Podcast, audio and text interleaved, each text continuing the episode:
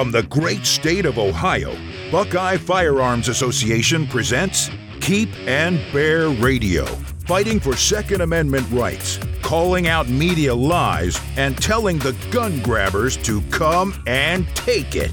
Now, Keep and Bear Radio.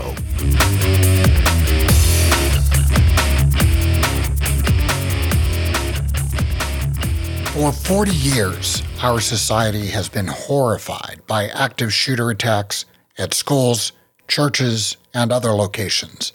And even though we've learned the right way to respond, in most cases, we have failed, even refused to create policies to lower the body count. On Saturday, March 23rd, Buckeye Firearms Association will host a special seminar called Active Shooter and Response where you'll discover how to ignore the most common advice and do what needs to be done to stop the threat and survive. And that's what we're going to talk about on this episode of Keep and Bear Radio. I'm Dean Rieck, Executive Director of Buckeye Firearms Association, and I'm joined by active shooter expert Ed Monk. Hi, Ed. Welcome to the podcast. Thanks for having me, Dean. Good to be here. Ed, we're really excited that you'll be coming to Central Ohio in March to present your seminar called Active Shooter Threat and Response. You're going to be talking about what our society has been doing wrong over the past 40 years and what needs to change to deal with these threats, and also what ordinary people can do to survive these deadly incidents. Now, the seminar is on Saturday, March 23rd, 9 to 3 at the McCoy Center in Hilliard. Tickets are regularly $99, but we're marking those way down to 69 So if you want to get that early bird price, get your tickets now. We have about 100 people signed up, still have some seats. If you want those tickets, get them now. Go to the website, buckeyefirearms.org. We've got a banner right at the top of the website. You can click on that, or just go to, to the event link that lists all our events for the year. Now, Ed, before we start talking about active killers, can you tell us a little about your background? Where are you from? And what is your experience? Sure. Well, I'm from Arkansas, and that's now where I, I'm back home living again. I retired from the Army in 2007 as a lieutenant colonel and a battalion commander. So I left here at 18, spent 24 years active duty in the military. Uh, left there, left the army, and immediately taught high school, uh, public high school for four years, and then came back here to Arkansas, where my brother and I run a gun training facility, and I am a part-time police officer in our city here. But the important thing, uh, a lot of people think, well, maybe not the army, but if you're in law enforcement, then you know all about this active shooter thing, and that's really just not that true. I've researched this topic of the active shooter problem for the last 16 years, and I've been providing training on it for about the last 13. And the reason I got into it was my shift from the Army to the public school system, where I was told as a teacher that my job was to just keep the kids in the classroom and hold them there while the shooter got closer and closer and then came in my room and, and shot them. And I wasn't allowed to let them run, I wasn't allowed to fight. And I just thought that was the craziest thing I'd ever heard. So that's what got me into researching this. But I, I work with, talk to, train schools, churches, law enforcement agencies, armed citizens, and I do conferences uh, like yours. This will probably be, and the last year I've probably done 10 or more conferences.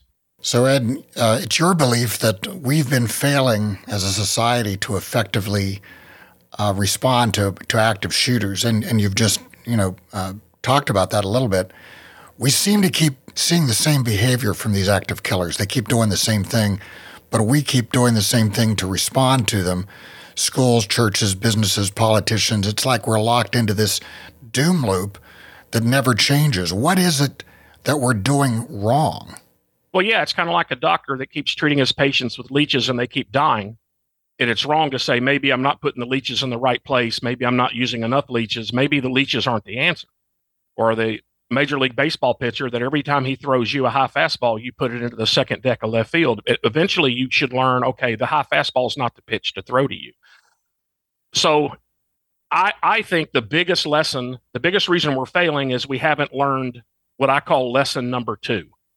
Lesson number one, we supposedly learned after 1999 and the Columbine attack, where the initial cops surrounded the building and waited on SWAT Well, we learned as a country and learned within law enforcement, supposedly, that SWAT is not the answer to an active shooter because we can't, no matter how well trained and well equipped SWAT is to handle an active shooter, we can't afford the time to wait that it takes to get them.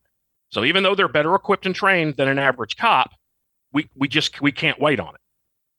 So now what we have to learn is what I call lesson two, which is we can't even wait on a cop. It would take probably in most cases 30 to 90 minutes to get a SWAT team there. That's far too long to let the active shooter shoot people. Well, it's going to take probably five to 12 minutes to get a cop there. That's far too long to let an active shooter shoot people there. So I think that's the biggest thing. And we're not taking math and time into account of our response plan. I recent, well, a year ago, exactly a year ago, I was helping some schools up in Iowa that were going to have armed staff and the police chief at one of the school districts at the city where one of the schools was wrote an open letter in the newspaper opposing the idea of having armed staff at the school in his jurisdiction.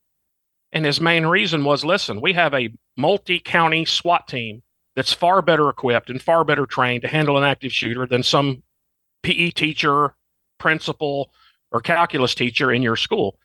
And I completely agree with the chief. The, the SWAT team is better equipped and trained than any adult in that school. But the problem is they're not there. And he never addressed in his letter how much time it would take to get the SWAT team there. That's what we're not doing. We're not factoring in the time. And another problem is, you know, you and I, I know I do, I like to outsource problems that I'm not comfortable with. When the septic tank at my training facility fills up, I'm uncomfortable dealing with that. So I call a guy in a pump truck to come deal with that. But that's okay because no one's getting killed every few seconds that I'm waiting on the pump truck. Right. But if I flush my toilet at nine o'clock on Sunday night and it starts backing up, I, a, a, plumber is much more prepared and equipped and trained to deal with that than I am, but I can't wait on a plumber. I have to get my hands dirty. So schools, uh, most in businesses too, but kind of focus on schools. They want to outsource the problem of violence. They don't want to do violence. And that's what got me into this when I left a career, which was pretty much planning for violence, wartime violence, into public education where they didn't want to deal with it. So they outsourced it to law enforcement. Well, if it if the attack is still going on when the law enforcement shows up, they they will eventually act and it will eventually stop. But the problem is how many people get shot. So what people don't want to hear is you can't outsource this problem if you want a low victim count. They're refusing to accept the only plan that'll work. And by work, I mean get a low victim count. I, I can't find anybody that says they'd rather have a high victim count than a low victim count at an active shooter attack. So the only thing that'll give us a low victim count is if we, the people there, the intended victims at the Walmart, the church, the school, the mall, the workplace, wherever it is he shows up to shoot us, we have to immediately counterattack and fight him because he's going to shoot somebody every few seconds. And it's not a guarantee, but you got a pretty good chance of keep having a low victim count, which I'm going to call single digit victim count, zero to nine, if you stop him within the first 30 seconds. There is absolutely no way to call somebody who's not currently here and get them here within 30 seconds, which means we have to stop this thing. The only response that'll work is immediate counterattack, which means violence. And people just don't want to do that. They, they instead adopt things, they want to outsource the solution to law enforcement, and they want to adopt things they're comfortable with, like the lockdown drill. They're very comfortable with a lockdown drill, even though it doesn't work, because all it ha- requires them to do is turn a door lock knob, a doorknob lock, pull down the shade on the window of their door, turn out the lights, and be quiet. Well, that doesn't cause any stress on anybody. But locking yourselves in a room, and that's what we're telling schools. That's what the government's telling them, and a lot of experts and a lot of organizations are telling them. If you just turn out the lights and keep staying behind a locked door, you'll be okay. Well, Parkland shot 18 people inside their classrooms. He was out in the hall. He shot through the door. So locking yourself in your classroom, if your doors and walls aren't bulletproof, are not going to help you. So they, they like to, I go to these conferences for school safety and there's all kinds of vendors in there selling them higher fences, see-through backpacks, panic buttons, apps for their phone, all kinds of stuff that won't help them, won't save any lives on the day he shows up, but that's what they're doing. So we're refusing to see the time aspect is the biggest mistake that we're making. But I'm I'm still kind of confused about why it's so hard to change our response. You know, I'm I'm involved with the local fire department as a volunteer and I know that every time they have a fire, every time they have a rescue, every time they do anything, they learn something. They, they have a meeting afterwards, they talk about it, they change their processes, and they get better, better and better over time. So, what is it about this active killer thing? Is it just that they don't they don't have the chance to, to respond to it often enough? Is it denial? What is it that you know fire firemen can learn from what they do, EMS can learn from what they do, but in incidents like this, nobody seems to be learning the lesson. What's going on? Well, fire people get into the business, whether they're paid or volunteer, they get into business to fight fire. So they're all about fighting fire and getting better at fighting fire. But schools, and schools is just one of the places active shooter shows up, they do not want violence. You know, military, we train violence. You don't get in the military if you're anti violence. So, like you said, after every real or simulated battle, we would stop sit down and talk about what happened what do we need to change what successes what did where did what failed why why did it fail?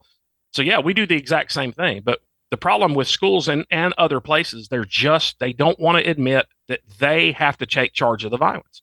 So in fire i i don't have much fi- any fire experience but i doubt any firefighter would go to any organization and tell them listen you're not capable of dealing with this so you just let the fire burn until we get there the fireman would say, No, if you can grab a fire extinguisher and put it out, by all means do it. You know, we would love to show up and you've already got the fire out. We would love that, right? Because it's there's less damage the quicker you put out the fire. We got to start telling people the same thing about the shooter. But unfortunately, we have a lot of law enforcement that says, No, that's our job. You don't handle that. You hunker down, turn out the lights, hide if you can, and let us come deal with it. That lets too many people get shot. So that's what we have to tell them is, hey, what we want is the active shooter stopped and you're already prepping casualties before the first ambulance, cop, or fire truck gets on your property.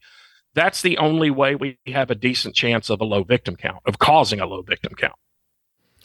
So give us one or two examples that schools, churches, or you know, mall, whatever, that they can do differently to effectively handle an active killer when one of these situations happens. Well, it's a 180 degree turn. It's not a slight deviation. It's a 180 degree turn. We got to stop what we're currently doing, what the federal government and most organizations are recommending, which is hey, hunker down, do the best you can, hide until the professionals come and deal with it. We have to stop that and turn the other way, which is we will stop it. Employees, workers, students, we here will stop it. Now, everybody doesn't have to fight but somebody has to fight. But that's a good thing about active shooters is they don't go out in, in the middle of the woods to do this. They attack a public place.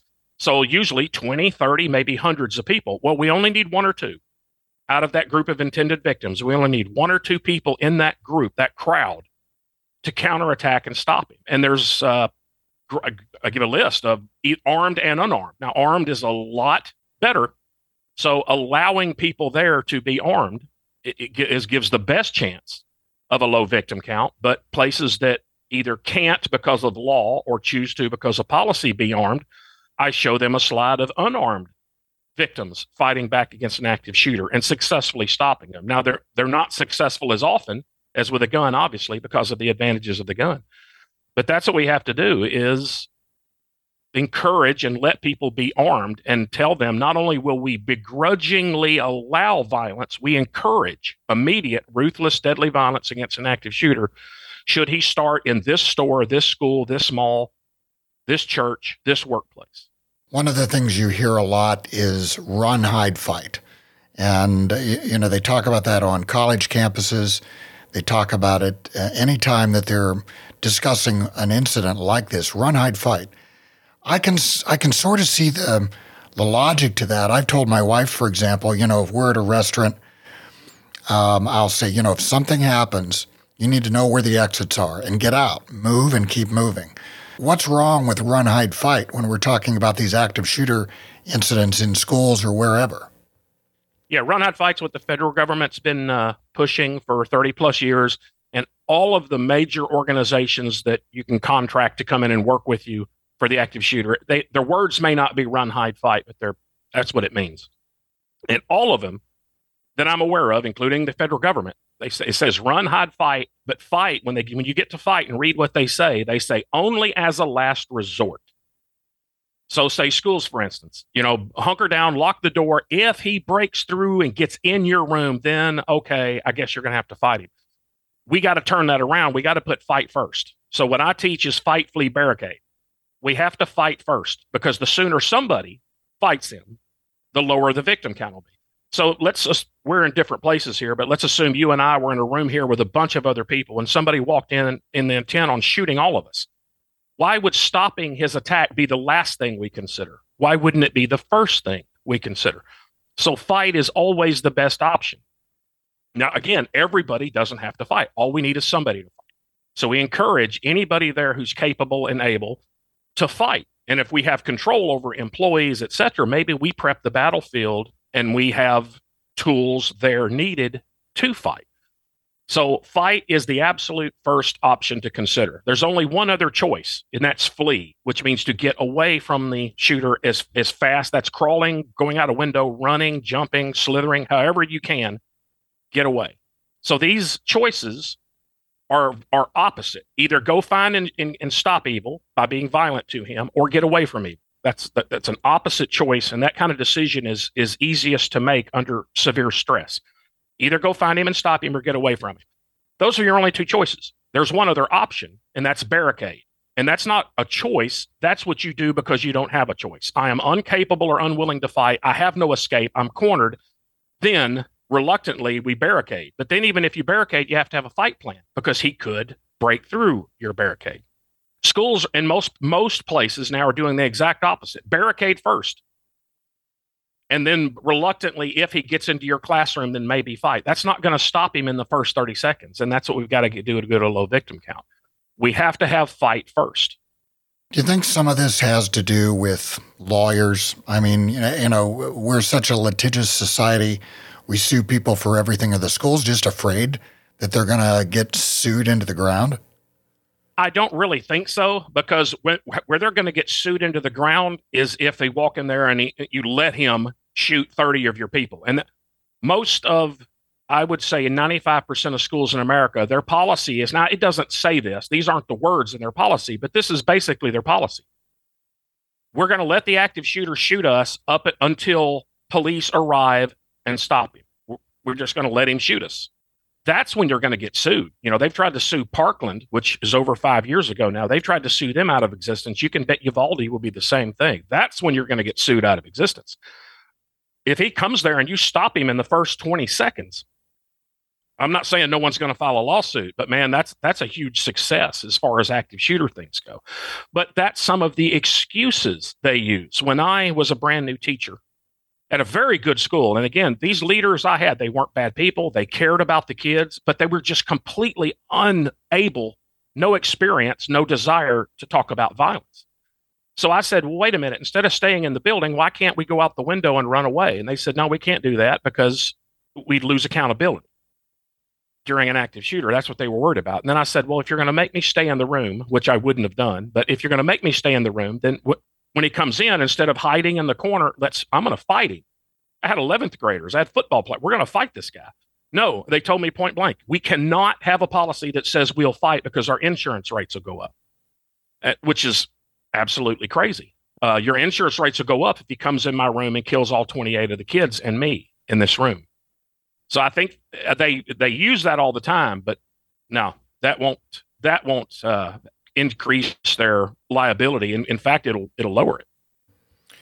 You know, Ed, one of the myths about active killers is that they're well trained, they're ready to do battle, that they have tactical gear like ballistic armor. And I'm just wondering if any of that's really true. No, with very, very few exceptions. They are ex- extremely untrained. Now, they may or may not have armor, uh, but they're extremely untrained. And so they're not that hard of a threat to fight. Now, are they dangerous? Yes, of course. They're an evil, crazy person with a gun willing to kill people. But generally, they're a punk that brought dad's gun to school or to the mall or to the church in general. They're not that well trained. I don't have, I'm not saying it doesn't exist, but I don't have one example of where a good person with a gun, a cop or a citizen, attacked and shot an armed uh, an, an, active shooter and their gun malfunctioned. Could have happened. I don't have an example of it. I have a long list of active shooters who had gun malfunctions. and troubles with reloads. I got two active shooters that couldn't make the first shot come out of a gun that they had. So no, these these people are not well trained. Now we God forbid we may see a very well trained one in the future. They may or may not have body armor. If they're a school shooter, there's a very low chance of body armor. Uh, less than half of all active shooters have had body armor, but that's not really a problem. We can stop them, uh, and there's been several cases where we've stopped them even with body armor. We just have to have the tools there to do it. The media and opponents of armed citizens always are saying that, you know, ordinary people are not able to take on active killers. I think that's part of the thing with schools is that they're always saying, you know, they're there to teach. They're they're experts at teaching. They're not experts at fighting. But the, the fear seems to be that they're going to shoot the wrong people, right? If we allow a teacher or a janitor or the vice principal to have a gun in the school, you're going to have all this chaos. The wrong people are going to get shot. Has that ever happened? An armed citizen has never shot the wrong person responding to an active shooter. Never. Cops have done it several times. Cops have shot each other. Cops cops accidentally shot another cop 3 times responding to an active shooter. Two of those times they killed the other cop by accident. Borderline Bar and Grill in California and Prince George County, Maryland, if you want to look it up.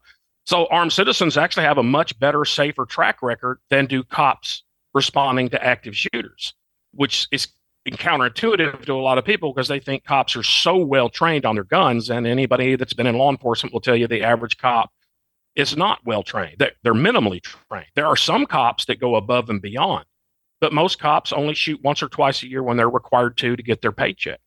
And so when if they say it's just too dangerous for armed citizens, I would say show me one example. I'll show you about six examples where cops shot the wrong person. Show me one example where an armed citizen shot the wrong person. And I would say, what was the cop before he was a cop or she? Well, it was just a human being, a, a person that had not yet taken the tra- well. So you can take a human being that's not a cop and give them the training to make them per- so proficient enough on a gun. You'll let them carry it in school, right? Well, we just give that same training to the the armed staff member of the school. And you have to laugh a little bit on the inside when someone suggests to you that someone who barely passed high school and barely passed the police academy definitely should carry a, a gun on campus, but the AP calculus teacher is just too stupid to figure out a Glock. It makes no common sense. It's all about emotion and politics. My brother was a master level IDPA shooter. And if you don't know what that means, it means he, he's pretty darn quick and accurate with a handgun. He was a master level IDPA shooter before he became a police officer. All of his police gun training did absolutely nothing to increase or help his skill. He was already well past what law enforcement training would give him. So he was, and he was a teacher. And then he retired from teaching and became a cop.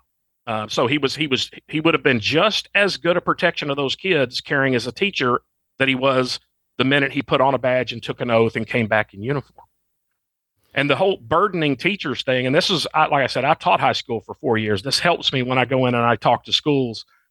That, of course, it's going to be volunteers, so we're not forcing this on anybody. And yeah, everybody's busy in a school. The, the teachers are busy teaching, the counselors are counseling, the principals are principaling, the coaches are blowing whistles, the janitors are sweeping until the first shot of an active shooter attack. Once that first shot goes off, none of those people are doing any of those things anymore. Everybody's job, to include the students, every single person's job in that school at that point is to stop the killing of innocent people. And what is the absolute best tool to do that? Well, it would be a gun. So the, the gun won't be a burden once the active shooter shows up, it'll be a godsend. Uh, it'll be something that we're so happy that we have. And I train cops all across the country. And sometimes I'll ask them, so you get a call to go to a school for an active shooter, and you get there and you can hear the shooting in the building. You know he's in there. Are you going to take the pistol out of your holster and leave it in your car when you go in there to get the active shooter? And of course, they'll give me a really stupid look like, are you crazy? It would be insanity to, to intentionally go fight an active shooter without your gun. And I said, well, that's what we're asking people in the school to do until you get there. That is insane. But that's what we've been doing, and that's what people keep fighting. And so what I get a lot is I don't have any but any other solution. I just have people don't want what math clearly shows us will work. You're crazy if you want to have armed people, armed school staff. Okay. Well, what's your what's your plan to get a, a single digit victim count? Well, it's not what you're saying. I'm not going to arm staff. Okay, I know what you're not going to do, but what are you going to do? Show me a plan that's mathematically and historically supported to get single digit victim count. They don't have it. All they know is they're not going to do what math shows is very simply the only thing that'll give us a good chance at a low victim count. When it comes to training, the, the ordinary police officer who might show up at an event like this, do they have special training, active shooter training? Because isn't most of it just like like when they have to qualify every year, they're standing there and they're just shooting at a target, right?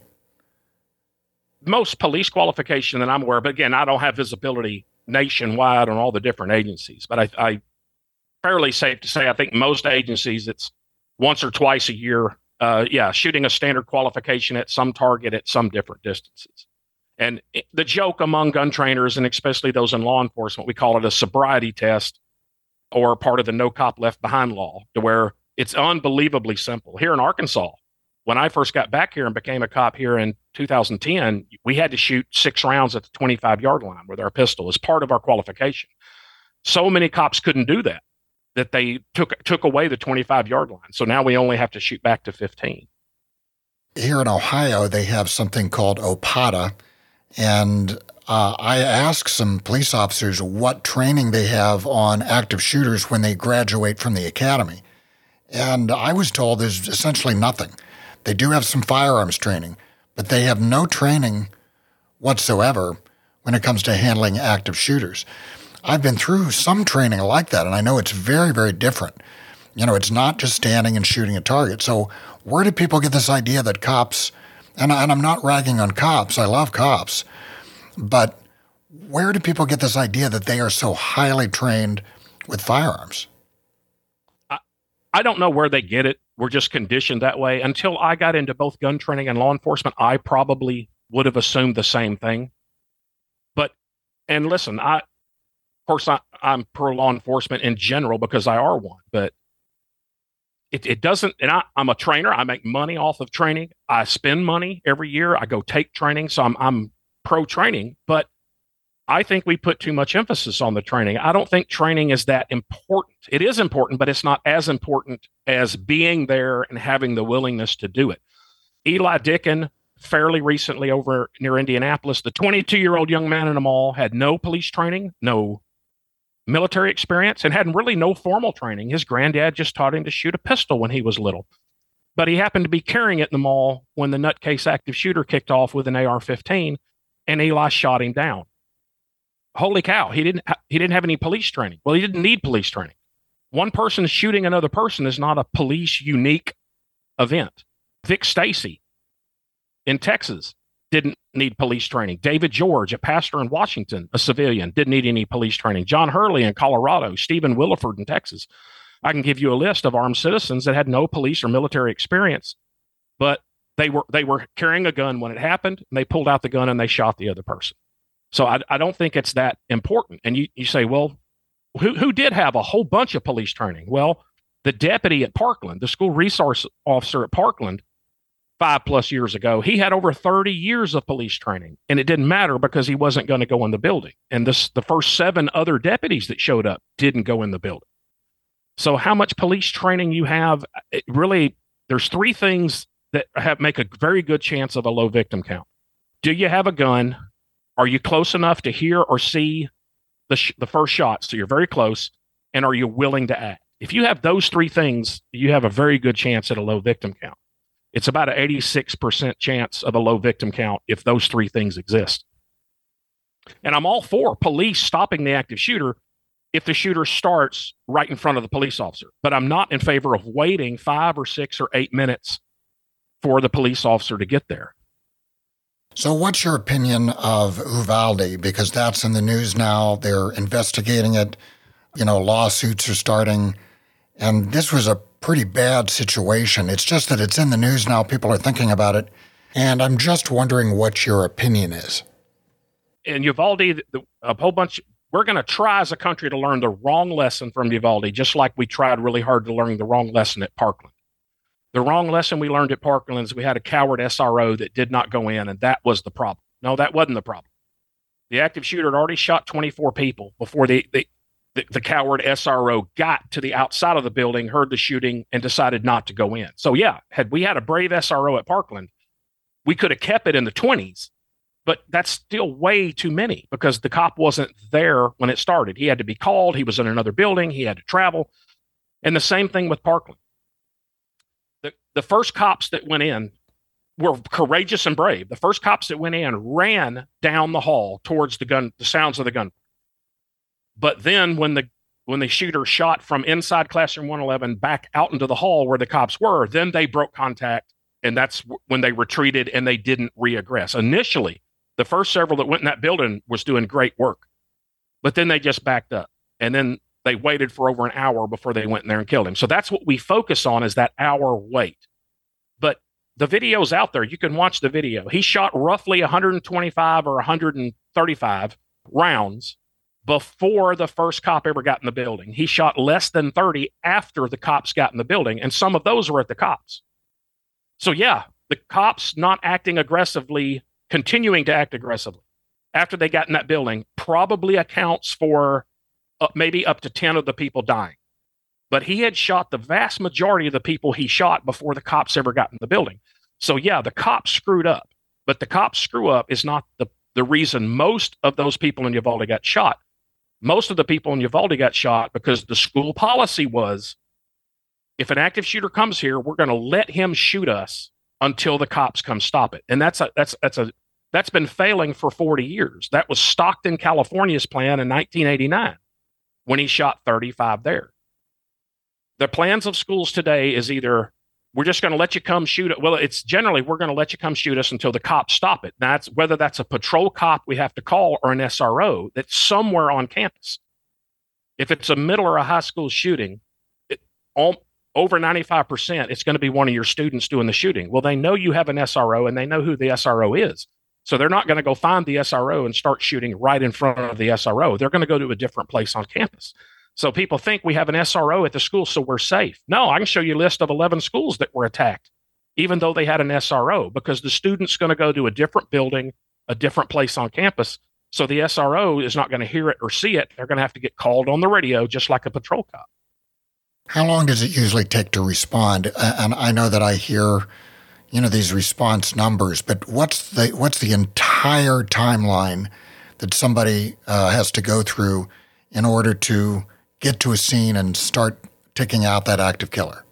It's probably going to be four to twelve minutes.